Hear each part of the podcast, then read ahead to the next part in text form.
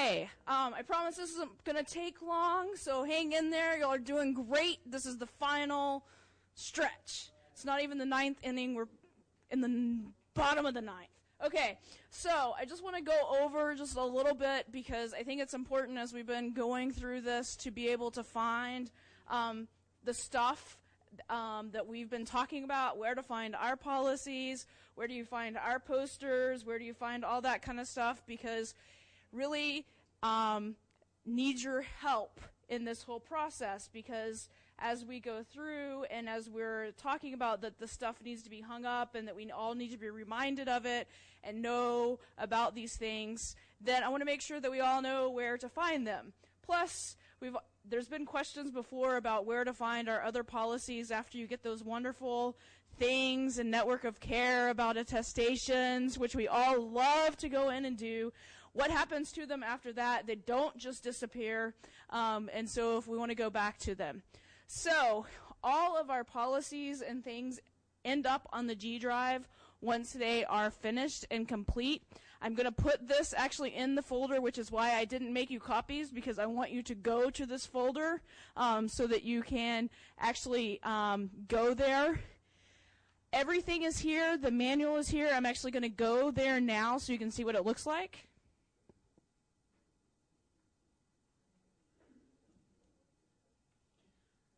And I'm going to talk from over here, and y'all probably can't see that very well.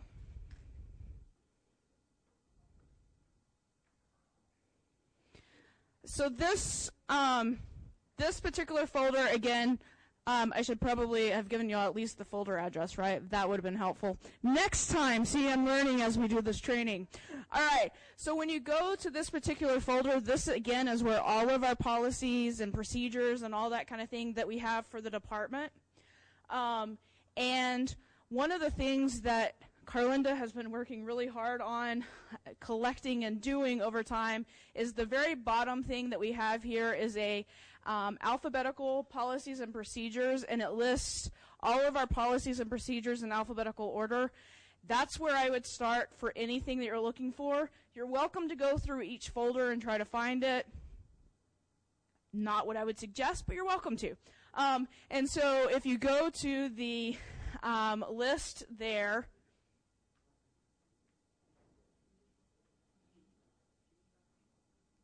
I'll go back to the site and I'll go back and let you write it down. I promise. I'll put that up at the very end while you're doing the test so that you'll have it. Um, if you go here, again, it shows all the different um, different policies and procedures that we have that have been approved doesn't show all the ones that are in process. These are the ones that approved. And you, on this side, it shows you the category that it's in. You're going to want to take note of that because that's going to tell you the folder that you go back to to be able to go and look at the actual text of it. So that way you can not look through all the folders, which sometimes can be painful. So if you scroll down here,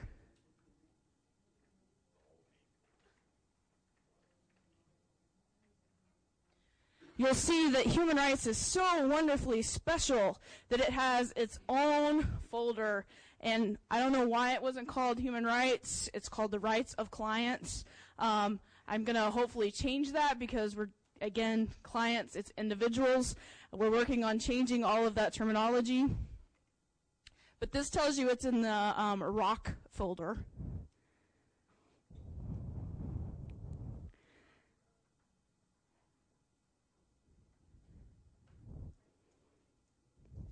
Again, I promise I'm going to go back to.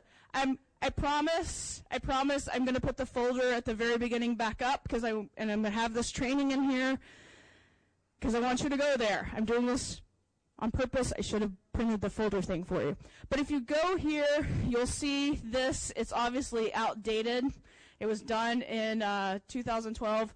The whole policy is in the revision process right now. Hopefully, will be done soon to get all of the current current things, revise the language and that kind of thing. So you'll be notified of that. But this is where you can find the information right now. The basic information is all the same, but I wanted to show you where you could find it. Um, That way you can go look at it. It does spell out more of the information as we were talking about about consents and those processes. It has a nice little chart and things at the end if you want to look at charts.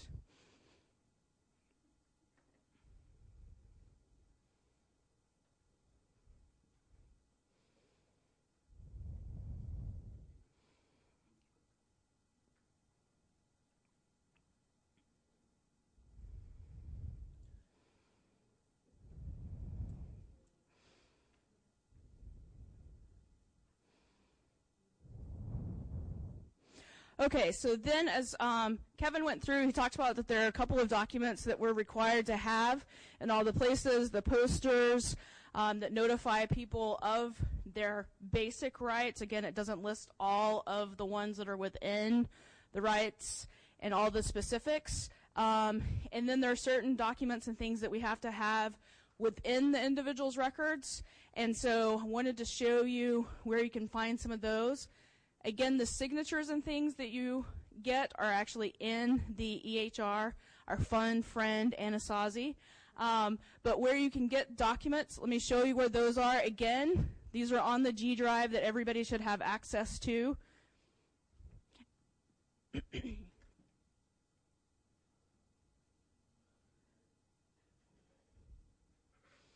well, actually, this is a picture of one first before we get there.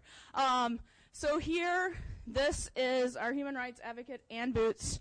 Um, she, her phone number is here. If you go back to the places where you work, um, everybody please check because we've had several different human rights advocates in the last little bit.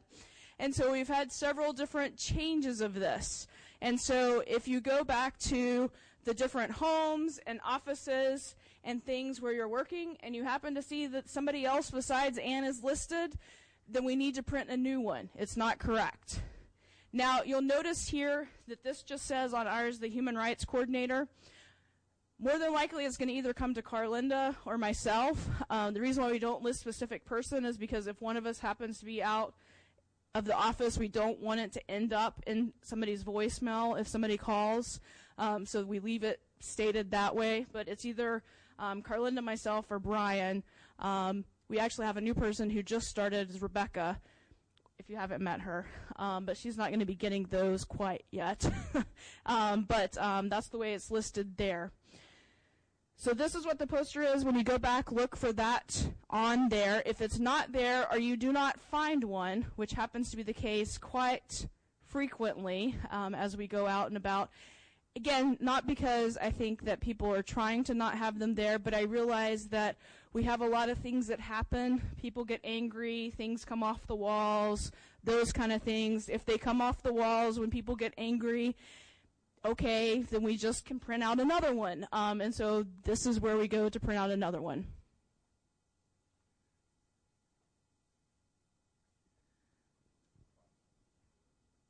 Okay, they're in the same folder, and I'll. Um, we do have them both in English and Spanish. Those are the two primary languages.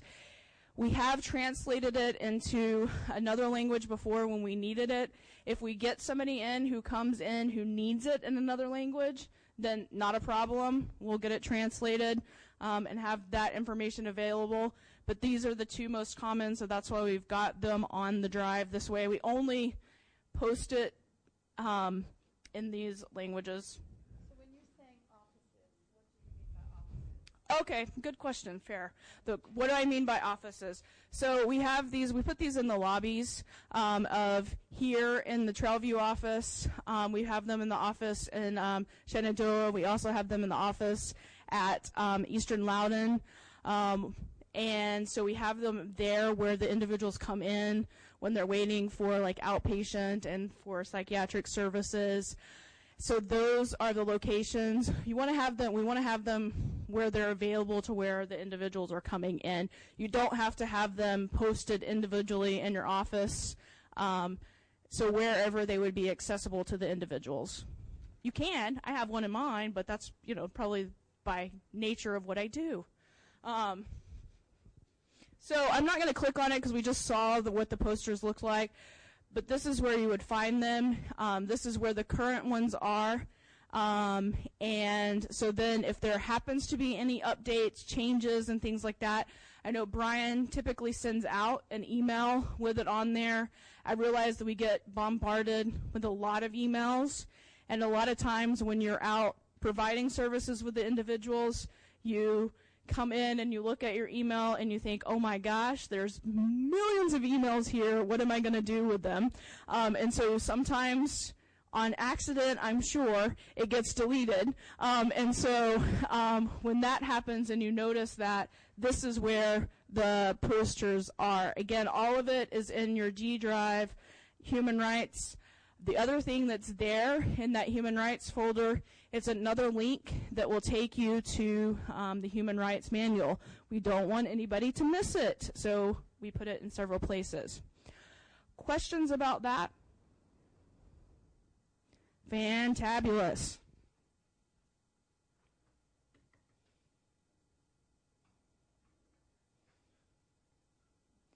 Okay, so the other thing that we want to make sure that we're providing for our individuals is we have the short document that lists the basic information that we have posted everywhere. But there's obviously much more to human rights and um, the um, notice of rights and all those kind of things that we give for people. If somebody requests it, um, then I want you to know where you can go get it. Also, when they're signing the information, this is my signature can't tell. Um, when they're signing the information annually, this is the actual information that they can take with them um, since they don't take the signature sheet. Um, and again, this is where you find it. So I'm going am going to pull this up because I don't have a picture of it on here.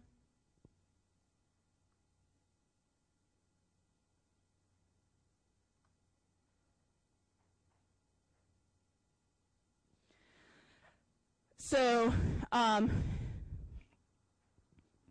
this is what this document looks like. You can see this is the one that is the most revised version because we noticed that again some of the language that we had was not the most person-centered language and so we're trying to revise those as we get to them but this is the document that you would actually give um, give them when you go through it questions about that again it's in english and spanish if you run into situations um, where you need another language, please let us know. We can get it translated. I can't translate it. We can get it translated.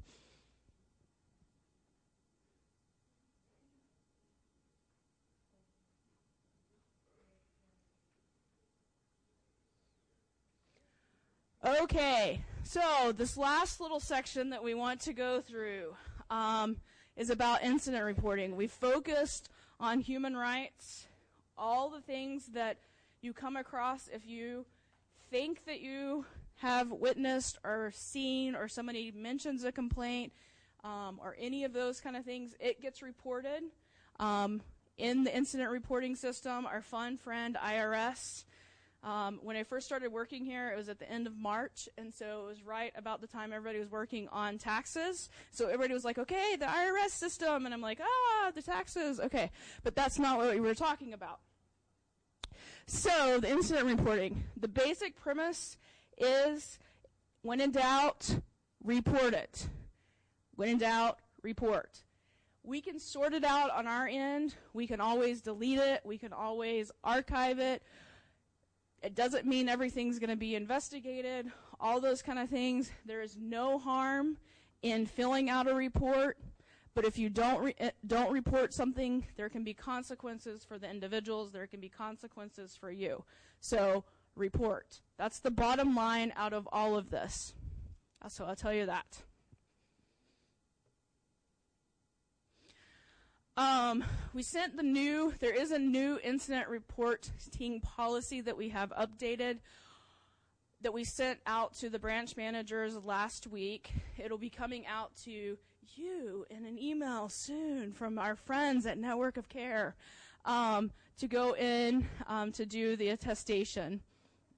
And so when you're looking at that, one of the things that has been updated is that we realize that with a lot of people, after we've done this, you know, done this training, we're expecting and hopeful that we are going to have more incidents and things that are reported um, because we want to be able to see what's happening and what's going on. And so we put reminders in the policy about how to navigate the IRS system and how to get around in it. And there's reminders not only for those that would be filling out reports, but also those who are looking at the reports um, and reviewing them. And you'll see this when in doubt report all the way through because that's, again, the thing that I want you to walk away with this piece from. And as a reminder, this is used for all types of incidents. It includes human rights, but it's not limited to human rights. Um, and so when we started looking at this, one of the things that was the hardest to define for everyone was what constitutes an incident. Because we have a lot of different programs and we have a lot of different things that happen. So I want to talk just a minute about that.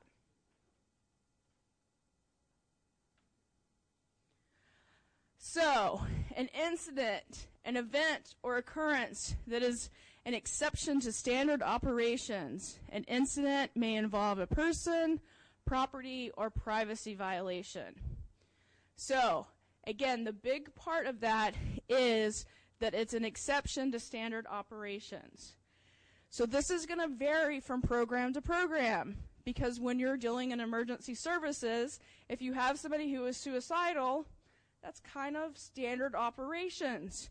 If you're in a group home or you're in supervised living and you have somebody who's suicidal, not standard operations. And so those two things in one program you're going to report, in the other program you're not.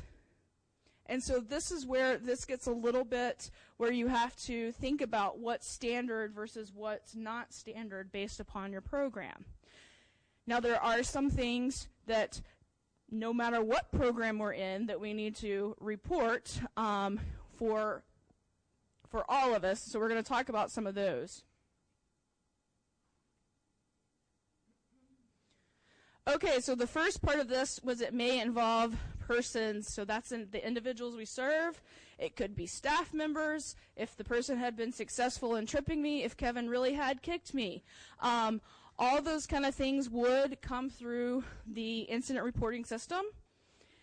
Um, 911 calls. If you call 911, okay, that's not standard, I think, in any of our programs. So if you call 911, that would be something that there would be an incident report.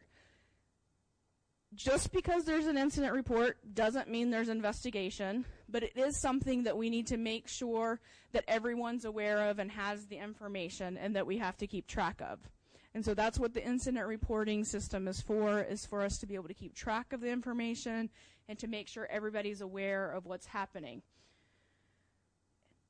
Falls, injuries, medication errors, of course, death, that's not something that we need to um, not report. Um, the also acute illnesses, human rights, all the things we've been talking about, those would come here.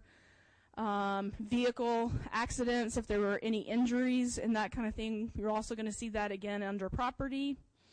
But you need to report all those. So again, when in doubt, report.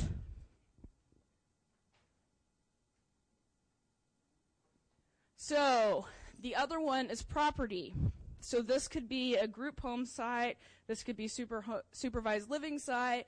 This could be something that happens in an office. This could be something that happens with a vehicle that you're driving.